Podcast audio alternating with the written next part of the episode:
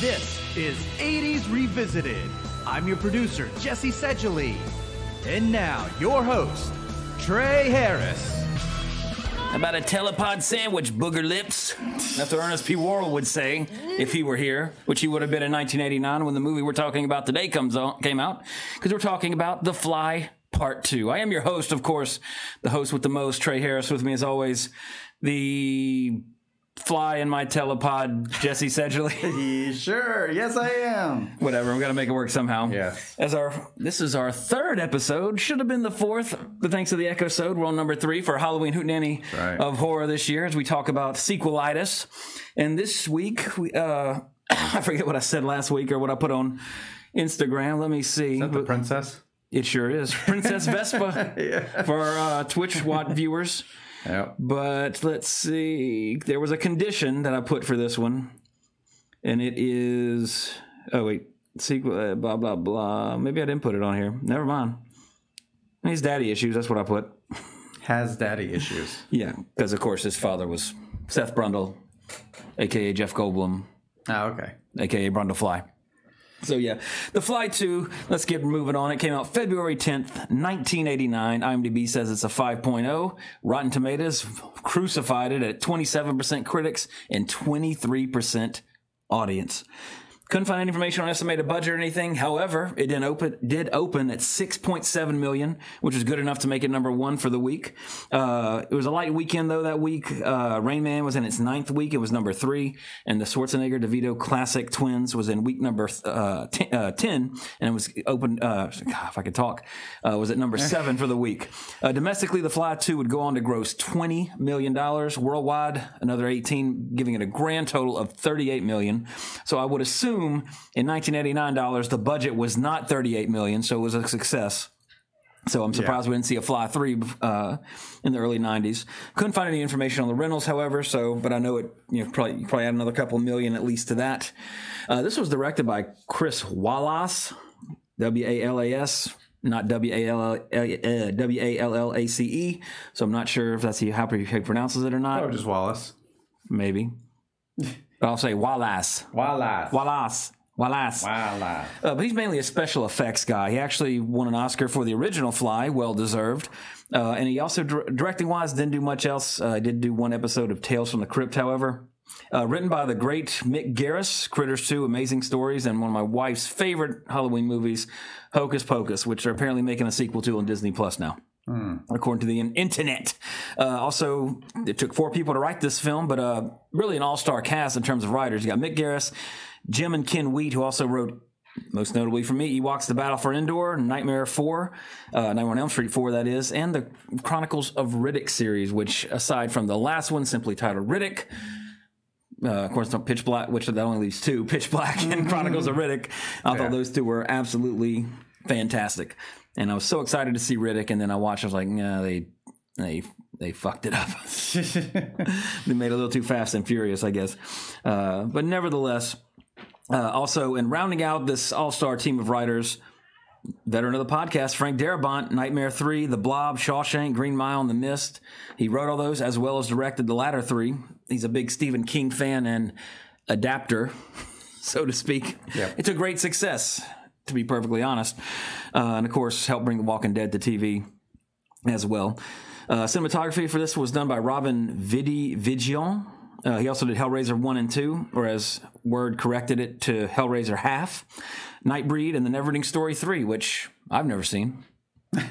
One's enough for me, and I've unfortunately seen the second one twice. Yeah, I thought it was a TV series, not an actual, like, seriously, thir- or, you know, full on third entry into the series, so I don't know. I don't give a shit.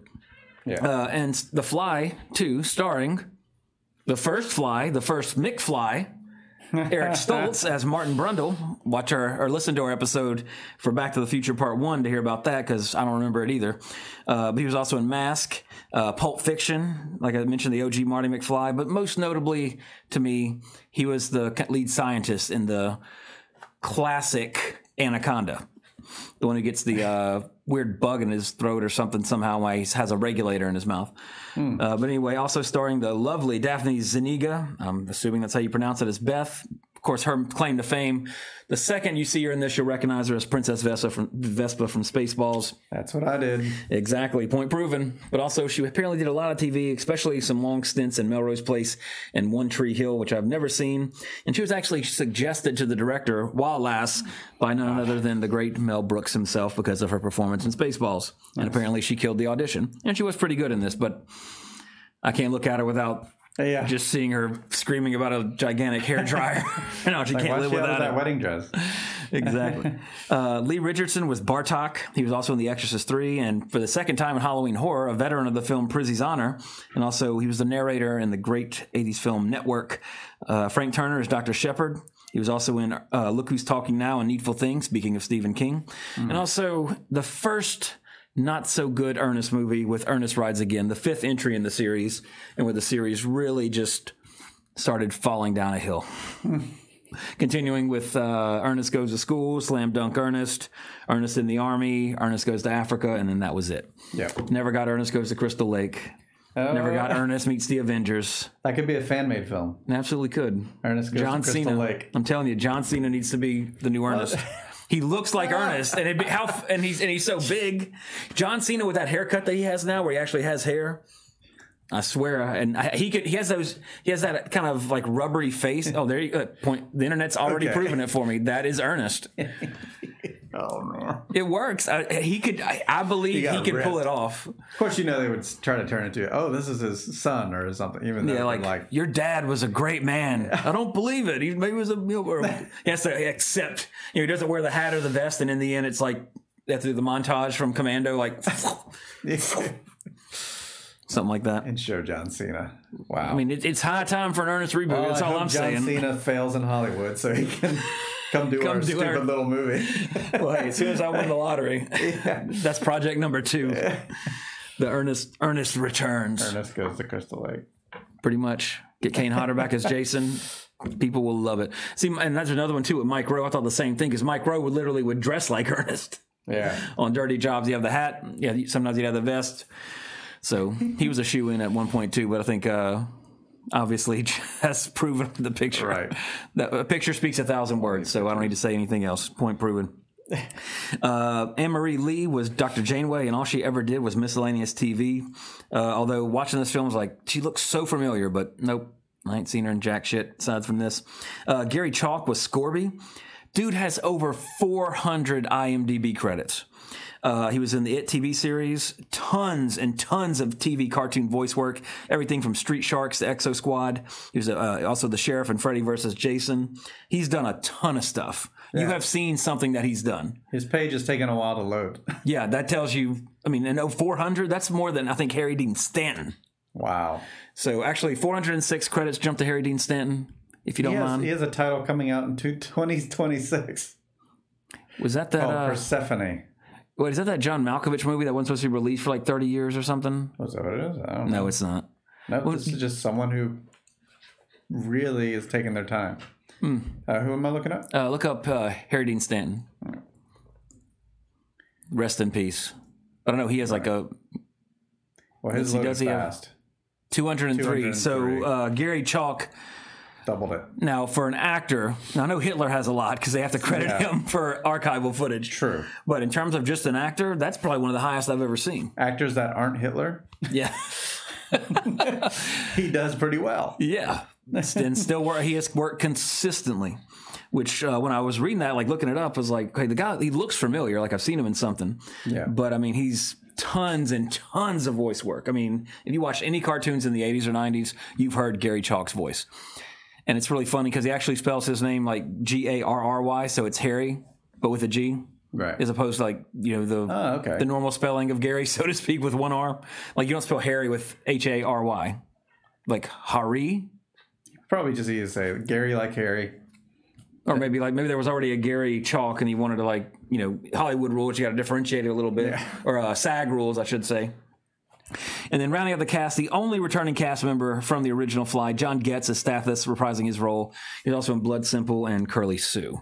Uh, he, another character actor, him uh, him as well. Yeah. He's got a good number, 131 credits. So we've seen him and stuff. For sure. Now, of course, we're talking about sequelitis. Fly 2, sequel to The Fly, one of the best remakes ever made, bar none. One of the best uh, practical effects, showcase films for practical effects in the history of film. Uh, you know, came out right around the time of The Thing as well. So, uh, iconic on multiple levels. Uh, the original Fly. I mean, probably arguably Cronenberg's best. Uh, just an absolute geniusly made film. And this film, pretty much, I hate to sound like a broken record this year for Halloween horror, but this is another film where you have a lot of good talent and it just doesn't come together as good as it could have. Uh, this film's a slow burn. Uh, now, I will say this: the last act of this film makes up for it being slow, because that's that's when we get full on Fly.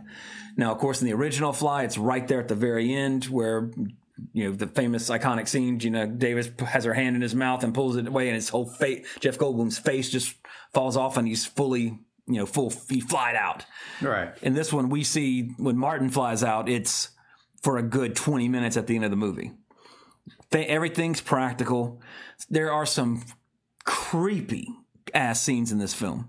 And if any if anybody saw this film as a child, the first thing that you should remember that affected you the most should be the dog.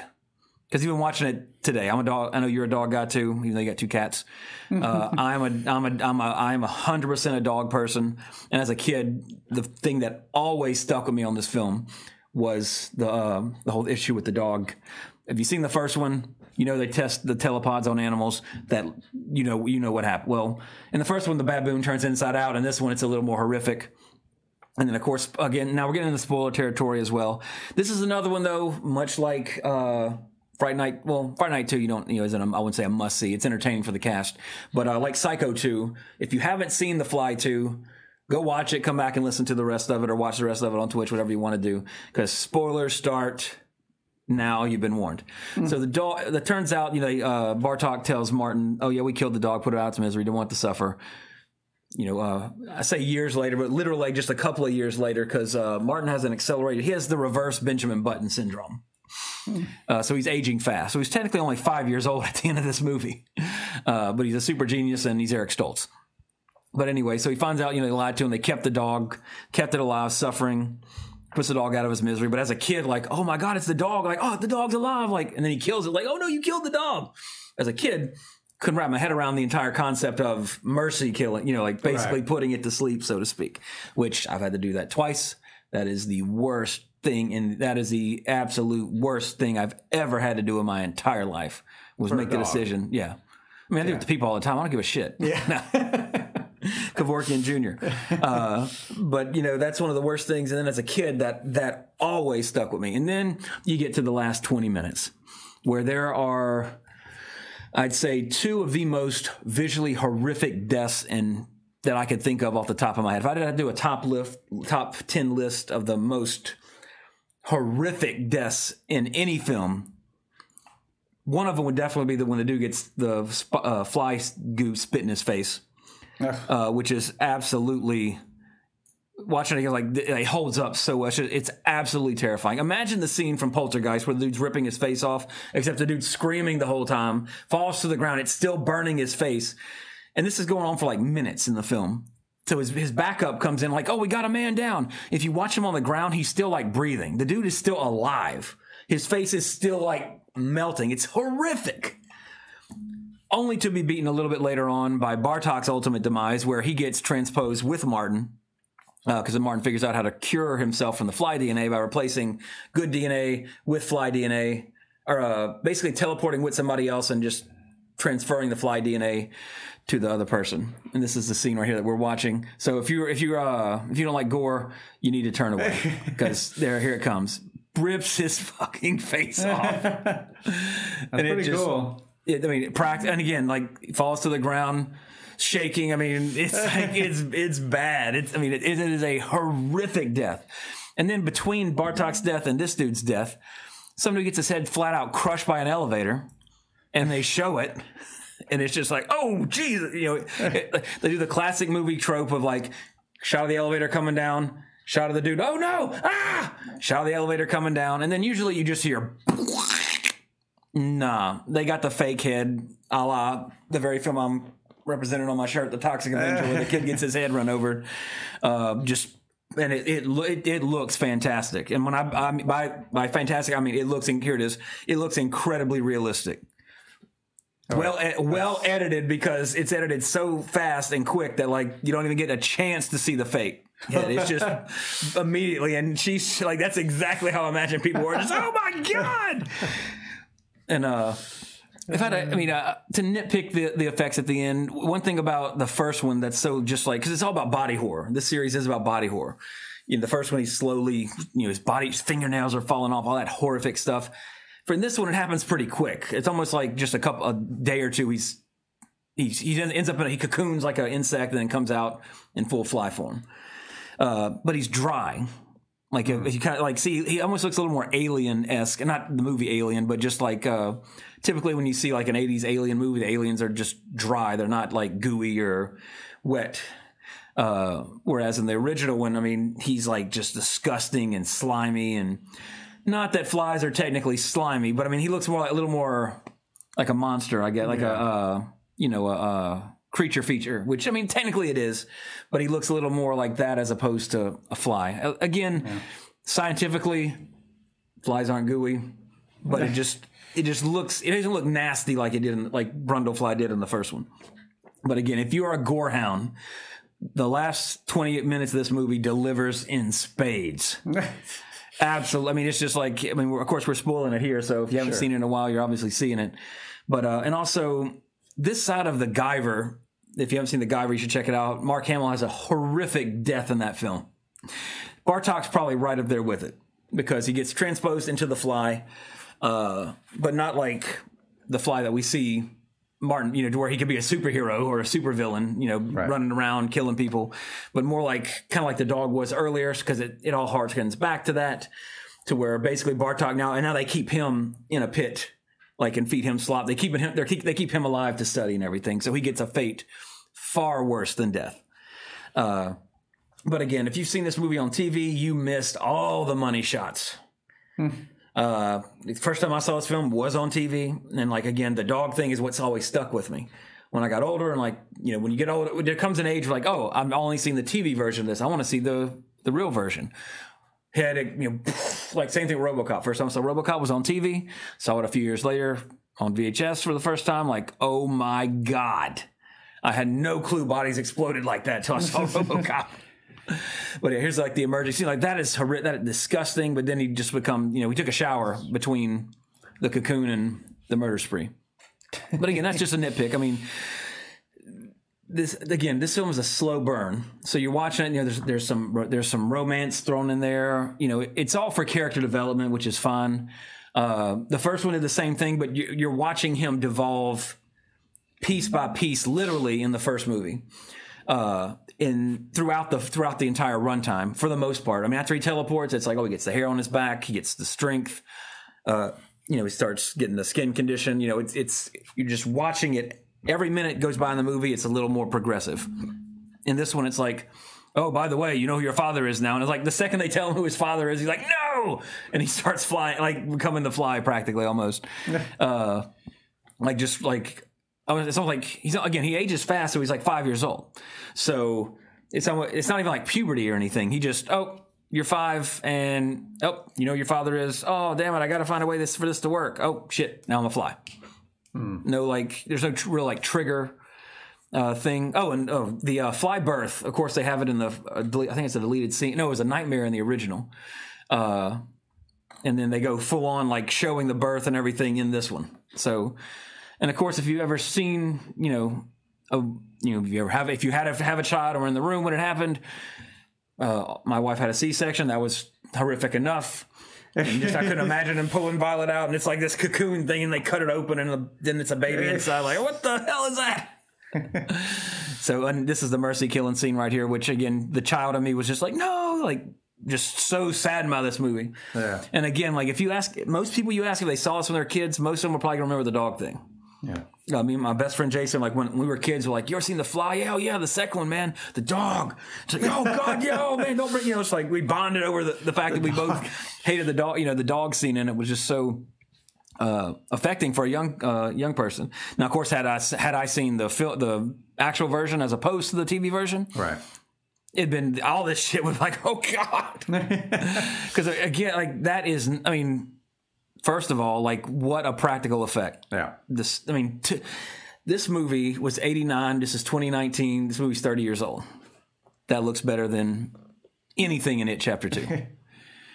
Even he does, Wow. for the most part. That's, that's a little stretch, Yeah, a little bit, because it Maybe obviously in some scenes. yeah, absolutely. No CG. Looks fantastic. Uh, you know, cinematographer wasn't the best. You know, they should have got Dean Cundey. Would have looked fantastic. Yeah. But again, uh, talking about like like I mentioned, like you know, just like Psycho 2, you got a lot of really good pieces. But I think the you know you had a first time. I think it was this was his first feature. You have a special effects person doing the directing. Not that that's always a bad thing Yeah. you know, I would have preferred a DP maybe having their first film directing it, maybe, because if the first fly, Cronenberg's a master of especially body horror type stuff, just making you feel uncomfortable. Watching the fly one, I still watch and get like, hmm. ugh. it's just it's it's just so well done. Di- directing wise, not so much. The same complaint with Psycho two. And honestly, Fright Night 2 was pretty much around the same thing. This should have been sequelitis, bad directors or you know these films need better directors because you know you got to be a little he i mean and it's special effects guy so he knows what, what he can shoot and that's apparent but i think he shows a little too much when you see the when you see martin fly um, or I, mean, I guess he's brundle fly 2.0 walking you can obviously you know every shot's low you always you know it's somebody you know with the big basically puppeteering the the feet so it looks a little muppety sometimes but I'm not gonna. That's that's a nitpick because I mean, again, it's it's practical effects. I mean, this is practical. That's a dude in makeup. That's uh, Bartok's fate at the end, and that's what he's stuck as for the rest of his life, for however long that might be. So again, like horrific, like uh, for him. I mean, deservedly so. He's the villain. They make you want him to be this way, and the film really tries to like have emotional connections with the characters, which good try, you didn't succeed. Because again, I, I cared more about the, the little mom with the kid and the dog is where is where the emotion is in this film.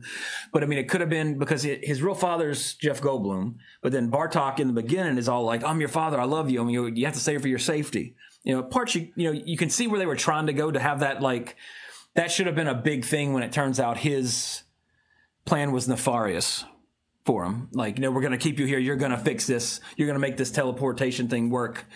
And and I'll, I'll give Wallace credit. This last shot, fantastic. Focuses on a fly on the food bowl.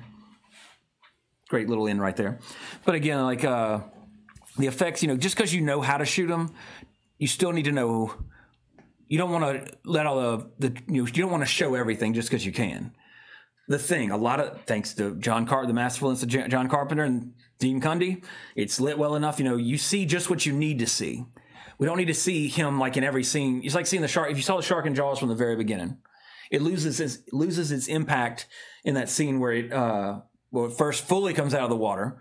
And when then when it attacks the uh, well actually the first actually the first thing where you actually really get a good look at it when uh, it attacks the uh, uh, scout I'll say Boy Scout whatever they were they don't really say but um, but basically the, the dude in the red rowboat Right. like hey what you doing over there makes his leg bit off Outdoorsman. well I mean they were like I think well, I think they were scouts 'cause they said there's there's boy yeah it's Boy Scout yeah he's a Boy Scout leader troop leader I guess you call him uh, you know, but you don't, you know, and Spielberg had to do that because he couldn't show the shark because it wasn't working. But as he claims, I had to be Hitchcockian because Hitchcock didn't, doesn't, you know, that, that's something he got from Hitchcock. You don't need to show your, you know, you don't show your cards until you're ready to show them. Mm-hmm. You got to get that, in, you got to get that moment from the audience. And this does when he pops out, but then it's just like, okay, you see him, now we're showing him the whole time. Whereas in the original fly, it's, you know, slow decomposition, so to speak, big reveal, and then that's only the last 10 minutes of the movie. If that, you don't even, I mean, he's, he, he's revealed, barfs on Stathis' hand and foot, pretty much, and then basically gets merged with the machinery, comes out, she shoots him in the story. That's, you see, that you, you saw what you needed to see for the story. And this one, he's running up walls, hiding solid snake style in the air vents, all that kind of stuff. You don't really need to see that. And I think that's a director issue. You know, you didn't just again just because you can show it, you don't need to show it. Right. That you lose suspense. Not that this is a suspenseful movie, but you know, again, I think It's that, a flaw in storytelling. yeah, I would say so. That's a very good way, perfect way to put it. Now, I don't agree with a five. I mean, uh, our Rotten Tomatoes twenty seven percent, twenty three percent audience because. First of all, I think Street Fighter, Van Damme Street Fighter is one of the greatest films ever made. So you really can't trust my opinion anyway if you if you think that film's not fantastic. Uh, right up there with Con Air as uh, masterpieces of acting. According to IMDb demographics, there's one female that is under 18 that gave this movie a one. That's the only person, the only one person Probably somebody from under PETA. 18 that's female gave it a one. That's hilarious. I don't think I've ever seen like just a. I mean, Just a there's a total of. There's 15 different stats here. Like, for example, I mean, there's, over There's- fifty thousand votes and one person in that. Like the, the well, next. on this one, there's only. Oh yeah, is it? fit- Oh yeah. Well, that's all ages. Oh, there- oh, yeah, yeah. you're right. I was If just you kind of do adding up some of the numbers. There's thousands ballpark. of votes, Yeah, so but only one person that's That- female under under 18, that's a beautiful and unique snowflake. and only eight males under 18 that watch this movie. Graded a 3.9. They're probably all watching it with that one female, and she So was the like, kids don't like it. and she was like, uh, she's like, I don't like this movie. And there's like, and they're all trying to date her. So like, yeah, we don't like it either. and they'll rate it low. Well, the highest one was a seven amongst those dudes. Well, yeah, I would say that's fair for the most part. I mean, it's, again, it's not a bad movie. If you like the first one, it's a it's a worthy sequel for the most part. Uh, again, you know, after you've seen it once, you kind of want to want it to get to the good parts. It's like I've seen Titanic once. If I ever watch it again, which I obviously will, I mean, I have a daughter; she's going to want to watch Titanic. Uh, you know, I'll play on my phone for the first two hours. And then once I hear iceberg dead ahead, then I'll put my phone down and pay attention because that's when that's that's why I went to see a movie in the theater called Titanic, not for you know draw me like one of your French girls, uh, which was two hours of the movie, and then you know you get to the the stuff you want to see. But nevertheless, made a shit ton of money. So what do I know? Shots. What do I fucking know? Not a, nothing about that at least. But anyway, uh, bottom line, good film. Not you know, again, I said I've said it again like twenty times. That's the word of the day. The word of the day, kids, is again. Yep. Anyway, You said anyway. I'm not kidding. I probably have. Yeah. I, I just get those. T- I get those vocal ticks. Yeah. If you listen to the podcast, just listen to an episode. There'll be one word I'll probably repeat about ten times because I just get it in my head to say it and it just stays there. No, again, Uh-huh. anyway. Again, anyway, as I said earlier, um, Um. you know, all those kind of things. Yes. Count them Vis a up. Let us know. like the architect from the Matrix, just saying common repeated words. but it, well, as I was saying, let me pull up Thesaurus to app. continue. Moving forward, this has been Thesaurus, the Thesaurus minute on 80s Revisited. But a great, uh, good film. Again, uh, ah, see now, now I'm thinking about it. So every time I'm about to say it, it's like ah, it's making me like freak out. Like, don't say again, again, or yet again. Do not say again. No, uh, just know, listeners, that you're going to get some agains here. I'm going to do my best to not say the A word. That's fine. As I was saying, it's not a bad, much like Psycho 2 and Fright Night 2. You, sequelitis is technically a real thing. Like in, in the film industry, there's not many films out there. Oh, let me rephrase that. It's not the norm for sequels to be better than the original.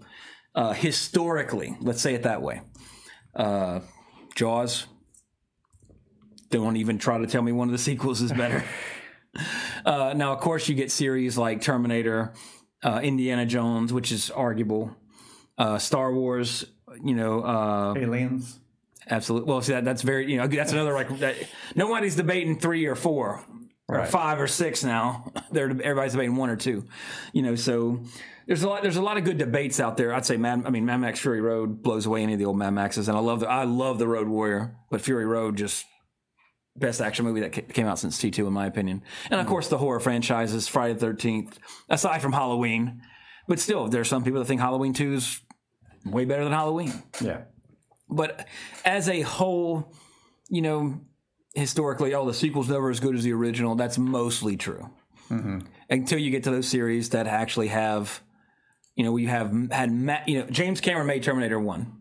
He knew what to do. He, he knew he knew what to, where he had to go with Terminator Two to make a good sequel, as opposed to what they did with Terminator Three, Four, Genisys. Do I even need to mention it? Uh, but actually, you know, looking at all these, it's like you know what? There are actually a lot of really good sequels that are really better. Uh, Just scrolling through a list of sequels. yeah, you know. So, yep. Yeah, there's a couple here. There's, I mean, there's a lot. I mean, there really Terminator is a 2 lot. is always at the top of the list. Yeah, it absolutely should be. Yeah. But I mean, I mean, if somebody says they like Terminator One better, I'm not going to argue with them because I mean, that's a valid that's a valid answer. Same thing with Alien or Aliens. Do you? Well, it depends. Do you like a horror movie or do you like an action movie? One of those is not like the other. Uh, Star Trek, I can easily see that one because part one is so boring to me. Now, do I like two the best? No, I'm more of a next generation guy. But uh, let's see, good sequels that are still the Raid 2, yeah. Finding Dory, eh. Kill Bill Volume 2. These are sequels that were still worse than the original. Scream 2, definitely. But I mean, Scream, the other ones are. I don't care about the Bourne.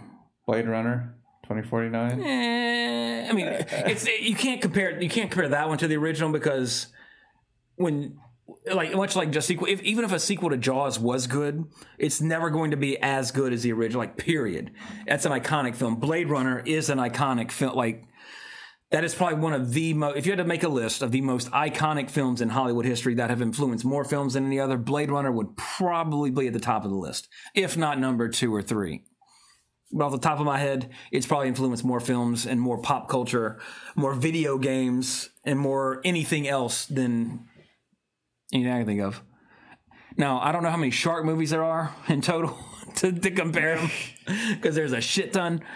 Uh, now, I put a picture of The Fly when they're talking about The Fly, too. Well, these are um, worst movie sequels of all time. But see, that's a picture from the next Karate Kid. That's a picture from. Oh, they used the That's a original? screenshot from the original Fly. Well, who knows why? dumbasses. I hate when I see that shit. No bullshit. Chronicles of Riddick. No, that's much. That's an alien aliens discussion there because Chron- Pitch Black is a horror movie, sci-fi horror. Chronicles of Riddick is a badass action movie. So you're getting two different things. Grease two, absolutely. Caddyshack two, absolutely. oh God, yes. Blues Brothers 2000. Let us not speak of that film. Jaws 3D. Yep. And then that was the third. But it's still better than four. there's So I mean, that, that got worse, you know. But so, and, and honestly, we're kind of in a golden age of sequels right now because you look at the Marvel Cinematic Universe. Right. I would say Guardians of the Galaxy two is better than the first one. I liked Ant Man. And no, I think I like Ant Man much better than Ant Man. Ant Man's underrated. Uh, Avengers, obviously, Endgame is better than Right. Age uh, Age of Ultron. I was gonna say Age of Apocalypse. I wish uh, maybe in ten years when they bring the X Men and the Finally MCU. merge them together. Yep. Uh, and you know, just a lot of the uh, like now. I think we're get, we're in, we're in an age where we're getting respectful sequels, much like they did when when we had the first Rocky sequel with Rocky Balboa. It was a sequel, but it was respectful of the original. Creed er, one and two were both respectful. They weren't just. Of course, they every every. That's the thing people need to realize. Every movie that Hollywood makes or produces or that comes out has one intent not to like, oh, we want to make a sequel to this fan favorite movie because these these kids just love it. They everything is made to make money. If it's not going to make money, they are not going to make it.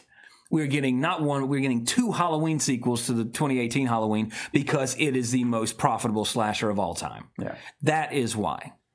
There is no other reason. Jason Blum didn't go, you know what?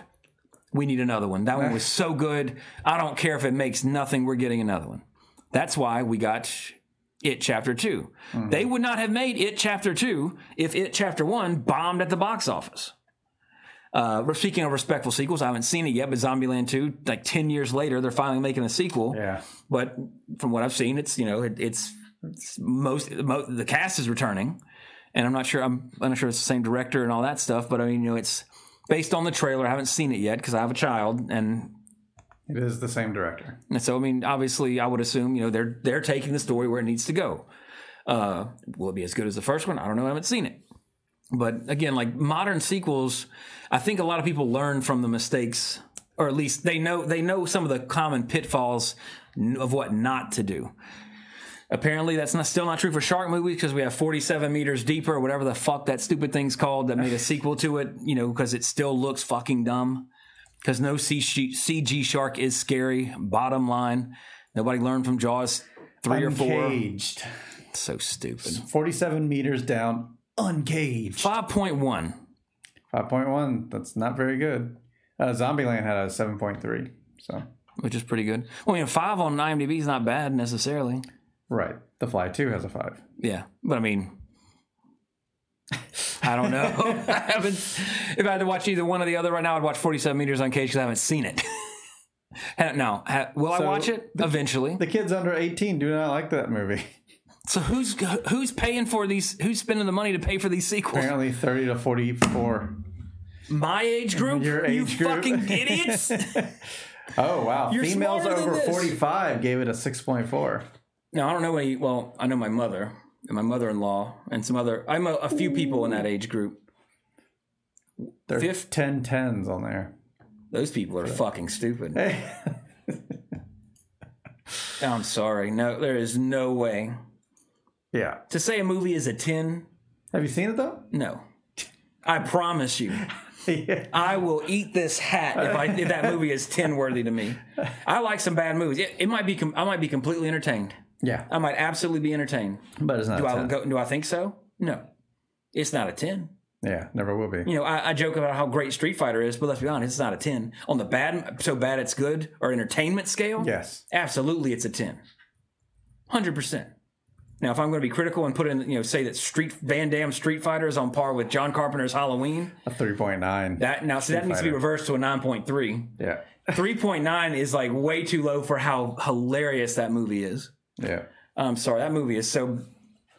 I now, now everybody listening and watching, I know the movie is not good, but it is any movie that can make that can in, give you enjoyment.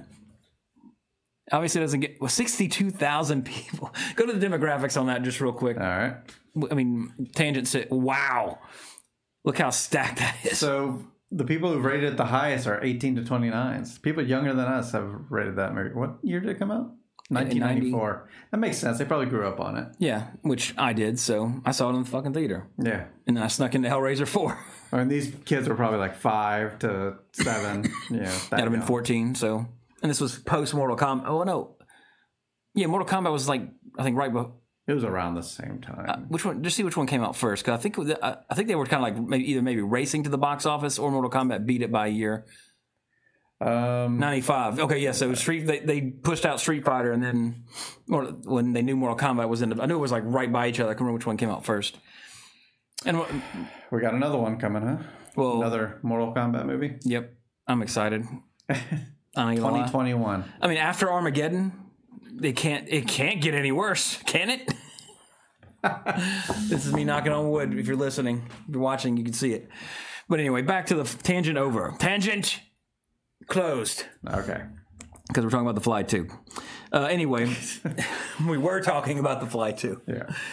But anyway, uh, the first getting on to the trivia, uh, the first videotape uh, that uh, of Seth Brundle where he's watching it is actually a deleted scene from the original, which is really cool. I always like uh, when they do stuff like that uh, in a sequel because it's something you haven't seen, but so it's you're you're seeing it for the first time too, and it's not like they had to go back and pay Jeff Goldblum to put on that makeup again to film like yeah, so you got to do this, blah, blah, blah. Yeah. So they they just had it. That's it. You know, working with what you got. That's because I think that's a when in a lot of the best movies out there. John Carpenter's Halloween. I'll go back to it. Perfect example. Texas Chainsaw Massacre. Low budget movies. Most often horror movies because they don't have the biggest budget until you get to the its of the world where you need a whole bunch of CG bullshit to get your point across. Uh, you know, when you have a limited budget, you have to work with what you have. And I think that's what really proves a director's skill. Look at Halloween. They had to basically paint leaves brown because they're filming in Southern California mm-hmm. where the leaves don't turn brown when they're filming. Dump them out on the street, pick them up between takes, and reuse them you know, and, and that's a budget saving thing. But I mean, all the different the camera techniques, everything, it's all like I have this much money, I have to make it work. You have that makes filmmakers get creative, and that's how you get amazing things come from that. Yeah. When you have when you have you have to make I have a I I mean this is a horrible example. You know, MacGy- you have to MacGyver. it. There's a better example. I got a paper clip, uh, uh, empty Sprite bottle, and a dog turd. I got to make a CD player out of this shit Yeah. make it work you know and that's like I was saying, that kind of proves or that shows skill, uh, the uh, skill of filmmaking with it.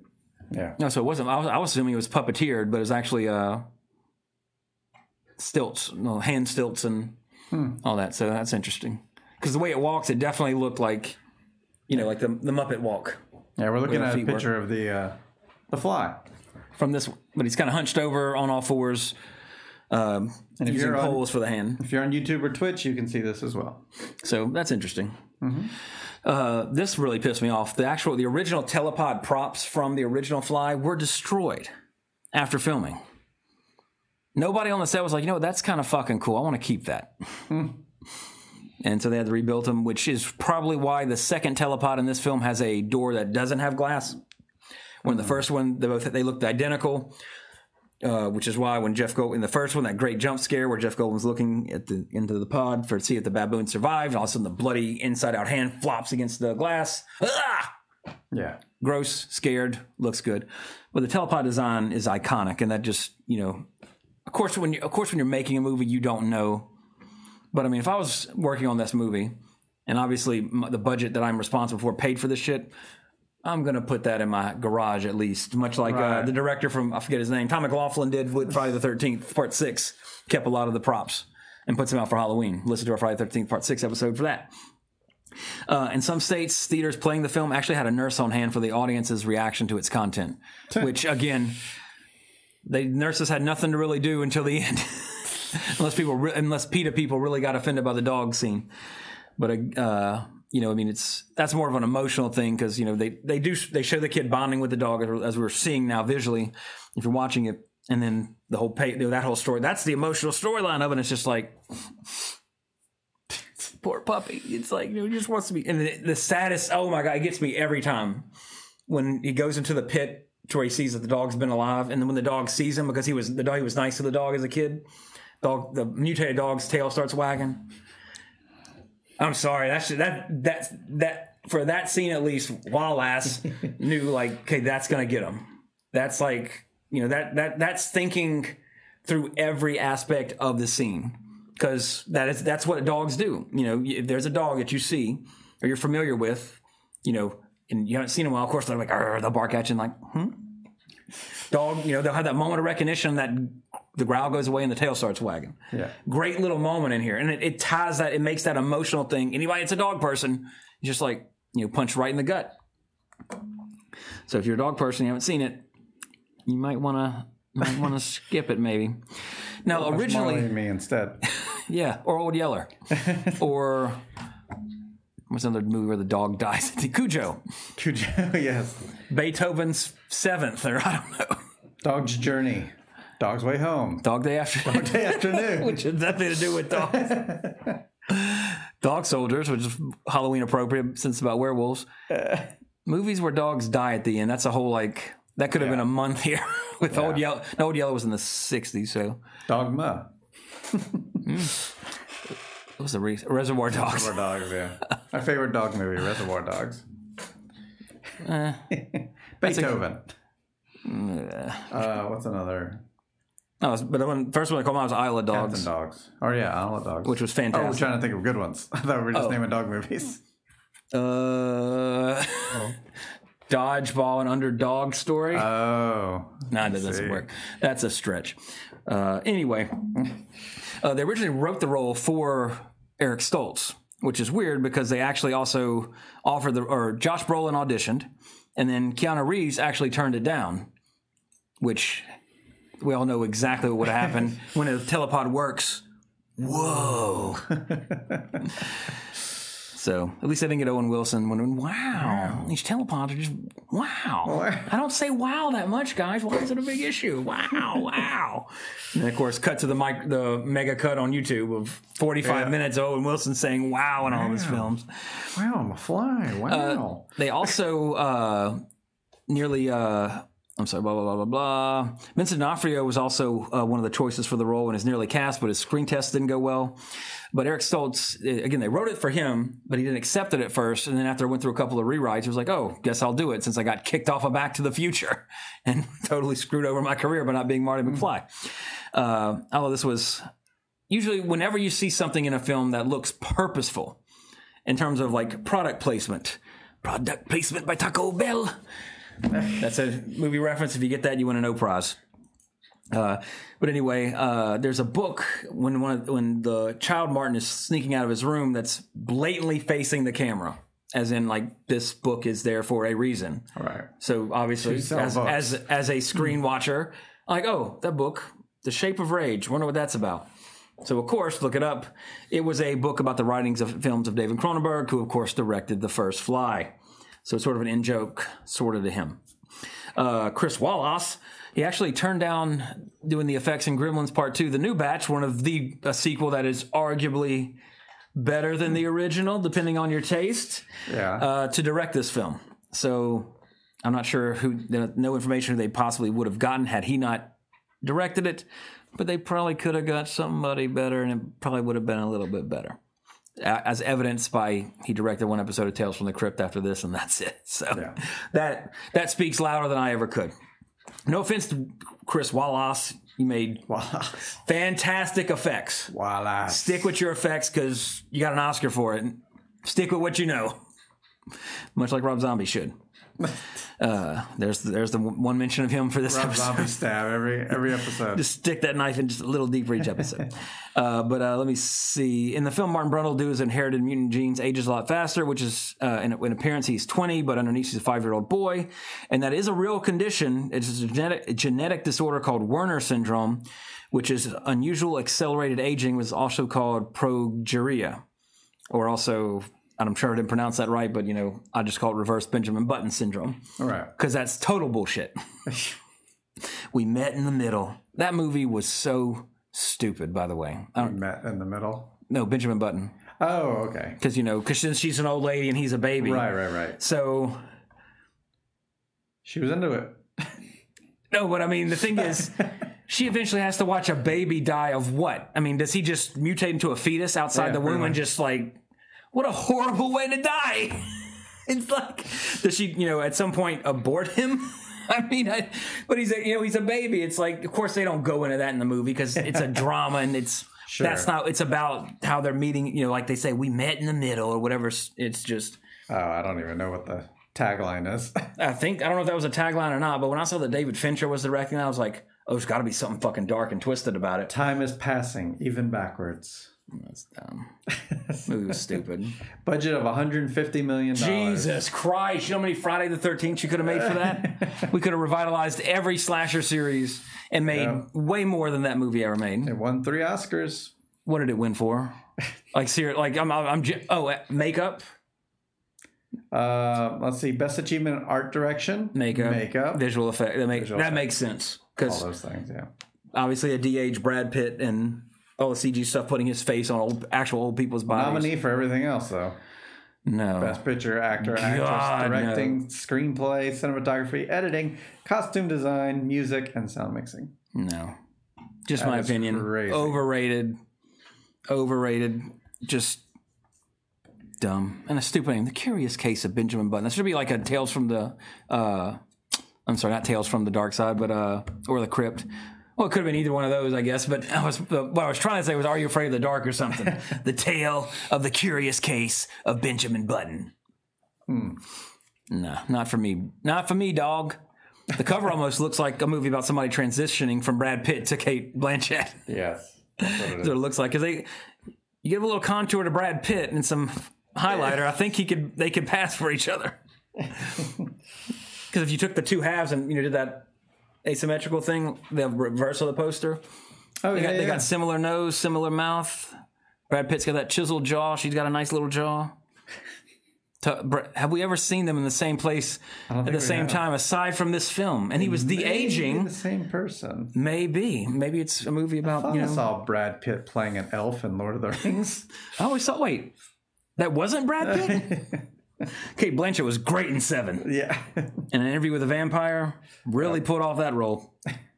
Anyway, uh, where was uh, let's see uh, 20th century fox decision to make anton bartok the film's antagonist was actually influenced by alien and aliens uh, in which the evil weyland yutani company is the real villain and bartok and his company bartok industries good name uh, supplied seth brundle with the parts which brundle used to construct the telepods so that's the only reason they kind of made him like the big bad so to speak which they i wouldn't i'm not going to say cleverly tried to hide tried to hide in the film.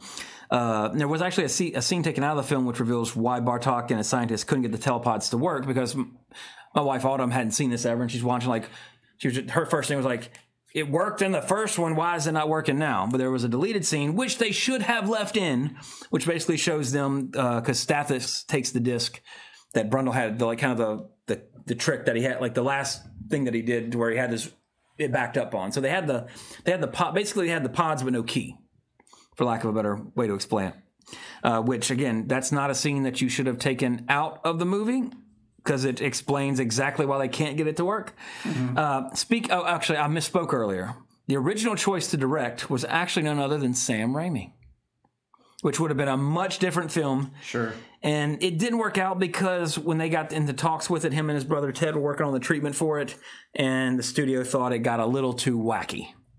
But how great would it have been to have Sam Raimi do The Fly 2 with Bruce Campbell as the son of Jeff Goldblum? that would have been amazing. Absolutely amazing. That's on, you know, a different Earth. This is Earth 672. That's on Earth 847. Probably wouldn't have gotten Darkman or Army of Darkness at that time. That's true. You'd have been doing The Fly too. Well, it would have been came out, and then maybe that could have affected Oh, his career. oh, that's somehow. true. Well, it made money. So, True. but I mean, if I had to pick, I would much rather have Army of Darkness alone. Darkman's just a bonus, and Darkman's awesome. yeah. Where why is he not in the Marvel Cinematic? Marvel needs to have the right. I mean, Disney probably has the rights to Darkman. I'd throw him in there, and that like uh like a Disney Plus series where he interacts with Universal Moon Knight. Pictures. Um. Yeah, Darkman Two. Wow. Oh, there's like four of them. Well, actually, I think maybe three. I've only seen the first two Okay, yeah. because in part two, it's, it's obviously not Liam Neeson. It's uh, Arnold Vosloo from Hard Target, but most common folk who are not Van Damme fans would know him as the Mummy Gotcha. from the Brendan Fraser films. But he was Pik in Hard Target, a great foil to Chance Boudreau. And as obviously the film was originally given an X rating, however, uh, mainly because of the elevator head crush, which to me is tame, honestly, compared to the face melt, Yeah. which is again the dude's on the ground, still breathing for like five minutes as people are talking, wondering where Martin went, and the dude just sitting there breathing with his face still melting. horrible. it's that extent, you know, it's not just like, oh, he's dead. No, the dude is still alive on the ground. It's terrible. However, uh, director Chris Wallace appealed the decision and they gave it a, they gave him a pass and gave it an R. Which blows my mind because, you know, Friday the 13th around this time were heavily censored. When we're talking, when I say heavily, we're talking just a couple of seconds of, you know, body parts or, you know, multiple beatings of a person in a sleeping bag against a tree. This is a head being crushed. And as we, if you watched the podcast, you saw, and if you've seen the movie recently, you've seen in high def, most likely, if you watched it these days, just how well edited and how good that scene looks in terms of just the whoa! Did not expect to actually see the head get crushed and gush blood out of the eyeballs. So, Yeah, they have the parents' guide on IMDb that says, you know, once you click on the rating, how many Oh, yeah. counts. Um, severe violence and gore, lots of counts of it. yep. Mild alcohol, drugs, mild profanity. Only three uses of the word fuck. And that could be a PG 13 these One days. use of the word bastard. But then everything else is frightening, intense scenes and severe, severe. That's funny. See, uh, like the, uh, just the appearance of the creature in the final scene is extremely grotesque and disturbing. Well, I guess the final scene, I guess you could say that, but like when he's actually the fly, it could be something out of the Dark Crystal or Well, it's also like a parent's guide, so Yeah. it's like they want to. well, some parents are stupid. True. Just, just kidding, stupid parents. Just wink, wink. But uh, although, even though we was we assumed this film was a success, The Fly Three was never made. However, there was a comic book sequel called The Fly Outbreak, which I tried to find through certain means, but could not find it just yet. In time to read it because I would be interested in reading it for sure, which was not published, however, until 2015. Uh, it takes place years after The Fly 2, and it follows Martin Brundle as he attempts to actually cure Bartok of his mutant condition. So I find it odd. I guess he thought he suffered enough, so he then tries to reverse it somehow. So I think it's like a five issue series, but if I ever get a chance to read it, I'll report back. But definitely, I mean, I think they could have done a third one somehow. Uh, it makes sense in this world that there is this technology that obviously can work, and you know, it doesn't have to be about a mutant fly. I mean, I don't know. I really don't know where you could go with it. I guess, but I mean, the right story could be great.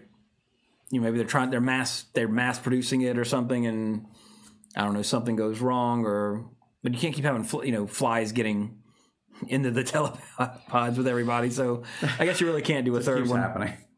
I mean, it have to be something really tied into the prequel, the first one's much like the comic book apparently is. Body count for this one, Jesse. Care to take a guess since you've never seen it? Even though I didn't ask you that like I normally do again. That's true. Let's go four. You would have Price is Right rules. You would have won. Maybe even both I just keep showcases. saying one. I'll be all right. Five. Hey, that's pretty good. Body count is five and one mercy killing of a poor little puppy. Oh, so that's, I got.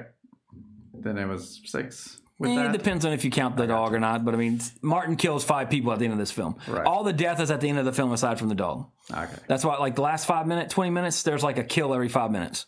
Mm-hmm. And again, three of them are pretty grotesque. Oh, and I, oh, and speaking of uh, the scientist, Doctor Leonard, what's his name? Oh, uh, Doctor Doctor Shepard. Uh, he's the one that uh, Martin flies dragging around by his necktie. Mm-hmm. And there's a scene where one of the security guards, I think the one that's about to get his face melted, he opens the door and he sees Martin stand. It's like a, it's a, to Wallace's credit, and again, I'm saying that sarcastically, Chris Wallace. Was it Chris? Yeah, Chris Wallace. Just because it's funny and it makes me think of The Simpsons Wallace. with Clinton. Clinton. That's what that's what that's what I'm imitating when I do that. With Wallace. But anyway, uh, there's a great, uh, a creepy ass scene where uh, he, he opens a door and he sees Martin staring at him while holding Shepard, and it's like from the camera's point of view, you're looking through the door, so it's only like that much. But it open, it's well shot, well choreographed, I should say. So when he opens it, it's perfect. And he just Martin just looks like right at the door, which you know he's looking at the camera, and then he just throws Shepard at the door. And I mean, he's obviously on wires, but it's it's that awkward. It looks so awkward and creepy yeah. that it has a fantastic effect. And but in it, so when the body hits the door, it slams the door shut. Great little scene to Wallace's credit. Wallace. One of the better uh, scenes in the film. Score wise, again, it's kind of a theme for these. Although I will say it will not be the theme for the next two. Let me phrase that one, not for the next one, because I'm not sure if, if we're gonna be able to fit in uh, the other sequelitis one we were gonna do due to the Echosode. But if we do, we do. If we don't, we don't. But there will definitely be at least one more. Uh, we'll see if we can get the other one in. But the only time will tell for that. If not, I'll save it for another one. right. But anyway, uh, so for for the next plan for the next official film and the next possible one that we can fit in, that's not the issue. Right. So it's really uh, it's funny looking at these first three with The Fly, uh, Fright Night, and uh, Psycho Two. How again all of them had so and there was again again and again and again. And again. oh, Again. no. It never stops. He's in an endless loop. uh, you know, so great. You know, you have these pieces, and you just there's one one squeaky wheel, and for all three of them, Fright Night Two really not Tommy Lee Wallace because he's he's he's a good director. I think he's done some stuff that's that's well done. I just think Fright Night Fright Night Two, honestly, that's more script. I'd say that was more the, a script issue, a writing issue, because it wasn't funny. Uh, Say now- Tommy Lee Wallace. yeah, not for this Oh, one. That's that that's one. the 2013 one Looking at the wrong one. with the uh, lovely lady from uh, I don't forgot what she was from. yeah, whatever she was from. Yeah, but uh, but definitely Psycho 2 and The Fly 2 both I think suffered from a directing issue to where some better direction in terms of the tension. Which is necessary for a horror film, unless oh, no, it is absolutely tension is a vital component to any good horror film. Yes. Uh, even even in Fright Night, the original Fright Night, there's tension there where he's dancing with uh, Marcy Darcy and all that, you know, and he's Brewster's working his way towards him. There's there there even though it's comedic and kind of silly by today's standards, there's still a degree of tension there. Yeah. That's you know your hero has to be in peril in a horror movie. Everybody has to have some threat in a horror movie. If you don't have that, it's not a horror movie. It's a, Yeah. I mean, then it's then it is then it's a scary movie, and by that I mean uh, Keenen Ivory Wayans directed scary movie. So, uh, and that's and and there are moments in Psycho 2 where there's tension. There are moments in The Fly 2 where there's tension. Again, the last act is great. That's that's where we're moving from romantic sci-fi film into horror film. Aside from a few little things early on, you know, where the dog's in the telepod comes out, bites the dude's hand, that kind of thing. A couple of gore effects in the beginning, but that's it. But I mean, that's not necessarily horror at that point. But then when it when the when this movie turns on the horror switch, it goes full tilt boogie with horror Yeah. and that's they needed it needed to be more balanced, and that's all in Chris Wallace's hands. Wallace. So score wise, if the last ten minutes didn't happen, I'd give it a. I'd say IMDb's right on this one with a five, I believe it was. Uh, but the last 10, 20 minutes of this film, creepy. Some of the best practical effects in any '80s movie. And this is this is the end of the '80s. This is '89. Uh, what did I say? February February 10th, 1989. Tail end of the '80s. Uh, and it show. I mean, it shows in terms of like the effects. Uh, I I have to look at a, a list of movies released in the early, you know, after this in the '90s. But this was this was probably one of the last, in terms of a horror film that I could think of off the top of my head. I would say a benchmark in terms of like, you know, you got American Werewolf in London, The Thing. Uh, what am I missing in the '80s? You know, uh, in terms of big practical effect, horror effects, I should say. I put this in the in that same category. Uh, the the original Fly, duh. Uh, the original Fly uh, being there too. Uh, and this one, this this one stayed true to the original with the effects. Of course, you have the Oscar-winning guy directing and also doing the effects.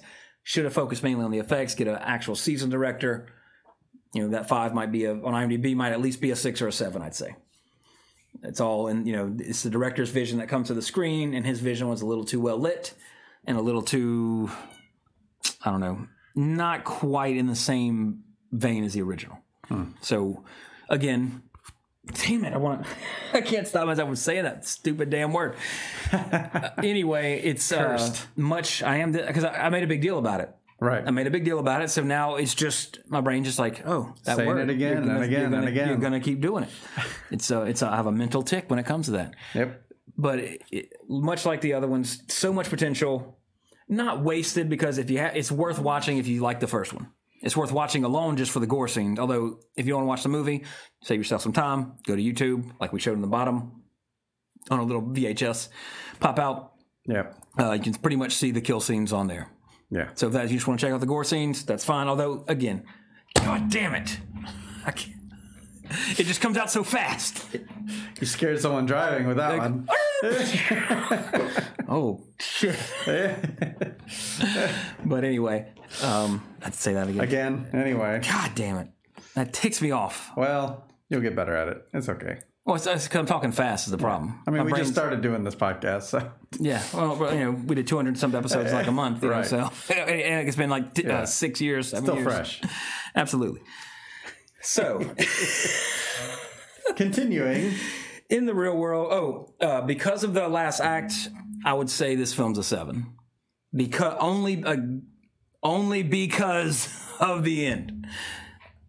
If I watch this again, I don't need to watch the beginning or the middle. I'd watch the end, and it's got enough creepiness and gore to like, yep, I'm good. Watch Fly One, last 30 minutes, Fly Two, on to the next series, or whatever I want to watch. So, literally, I would give it two points just for the last act. As a whole, you know, if I couldn't, if if you don't want to, if you want to be honest, like in terms of, of you know the auteur score, what would Spielberg, what would Scorsese or Francis Ford Coppola give this? Well, I I give it a one because it's garbage. Yeah. It's, like, it's like Marvel movies. This is just stupid.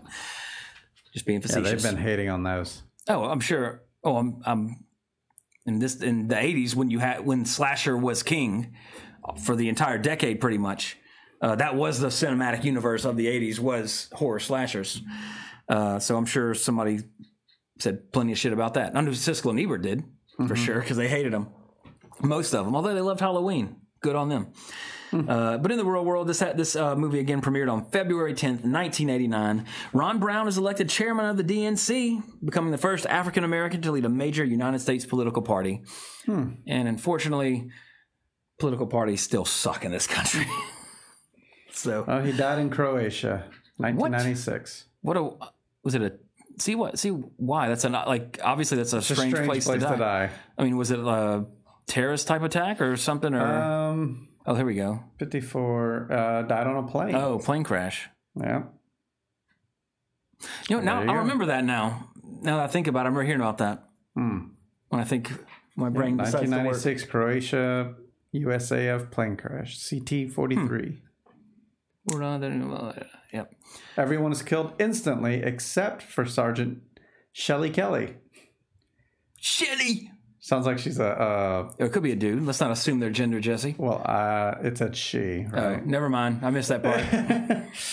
Didn't it? I thought it did. I don't know. I Either way, it sounds like someone that- from a did- uh, Marvel comic. Yeah, like Shelly Sergeant Kelly. Shelly Kelly. Did did they die though, Yes, or did they did. afterwards? Yep. Oh, I see being now. Oh, a flight attendant. So it probably was. well, now you're assuming. you can take that. The, you can take the person out of the '80s, but you can't take the '80s out of the person. let's just, let's just say Vegas odds of a person named Shelley, right. and it is, and they're saying they're a flight attendant. They yeah, they absolutely could be male, but I'm gonna put on my common sense hat, and if I had to place a bet on red or black, I'm putting it on the one that's for female. right. That is an educated guess if I had to guess that. That is not a stereotype, just a guess. But I'm pretty sure I'm right. And we're going to try to find out right now. Yeah. Because everything does, nothing is describing the gender of this person that we're talking about. Because they're like, we're not even sure. Well, in a plane crash, Um, you can't tell. It's like Ben Tramer in Halloween 2. He's burned, burned to bits. So they had to do dental records. yeah, they're they're Because not saying anything about Michael about Myers was 21. Shelly Kelly. All these other people. Eh, we'll figure it out one day, and I'll either Or be not. I'll be ridiculed or ju- or justified. Anyway, Back to the Future this week. Haven't seen too much, uh, although I did get this. I did watch the new Scary Story. The or the, let me phrase that: the adaptation of Scary Stories to Tell in the Dark. I was so excited to, uh, when this film was announced. Del Toro was producing, unfortunately not directing, uh, and it sucks. So there's your review for that. Uh, bit- I read the stories as a kid, loved them.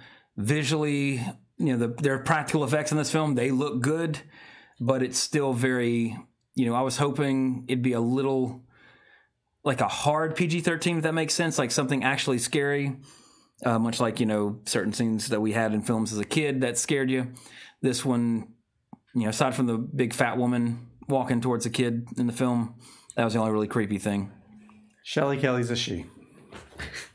there you go. See, I didn't assume the gender. I knew that. I was just seeing who was going to get mad and send me an email. Right. And you probably already sent it It's true. because you got so irate that I said that. I was just testing you. You assumed my ignorance. Fuck she, you. will, she will be missed.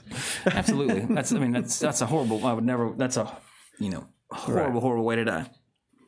So yeah, that's the only real thing I've seen. Uh, I've been watching the Creepshow show on Shudder. It's been entertaining to say the least. Uh, not as good as the segments in the actual films, I'd say, but still great fun, bite-sized horror. 30, 40 minute episodes in and out. Uh, you know, works really good. Some good to see some familiar faces that pop up in them. Uh, so, and then uh, we're recording this on Thursday, the 20, what's that, 24th? Yeah, 24th. Uh, tomorrow night, Joe Bob comes back on Shudder hosting his Halloween Hootenanny.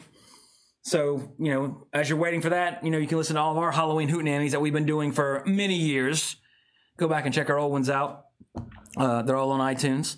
Uh, I don't think any of them, maybe last year's might be, well, some of last year's are definitely on YouTube since we didn't finish them till this year. Uh, some of the old ones might be on there too if you prefer YouTube to see how much we've aged over the course of what a podcast does to a body. No kidding. Uh, but they're all on uh, iTunes and everything, so check those out to keep you in the Halloween spirit. Uh, don't uh, didn't get any emails this week after last week, so I guess we did a really good job because nobody had anything to say. I'll take that as a win. Uh, if you got something to say about me assuming uh, Shelly Kelly's gender, you can email me at 80srevisit at gmail.com or 80s underscore revisited on uh, Instagram, uh, Facebook, 80s Revisited podcast. sure. Something like just search it, it'll come up. You'll see the logo. Uh, obviously on That- YouTube. yeah, I this mean- episode's on Twitch, so you can find We're you so can good check at this out. whole uh, Branding thing. branding, social media thing. We're Gen Xers. We don't. We kind of know what we're doing, but we secretly still don't know what we're doing. We know how to use Google. But we don't have to ask anybody how to do it. We can figure it out. Somebody else. What the fuck? Yep. Somebody made it. 80s. When when does that? po- Can you see when that page was incorporated? Well, they have the at 80s revisited. Motherfucker. 2000. Mm, I don't know how old it is, but it's inactive. Oh, well, page created October twelfth, 2013. Jesse, when was our first episode? 2011 sometime. Somebody stole our shit. I guess we didn't make the. Uh, We didn't. Well, I guess when when we started this we were podcast, it was awesome- all about. awesome pods. That's yeah, it was right. all under that, so we didn't need to worry about that.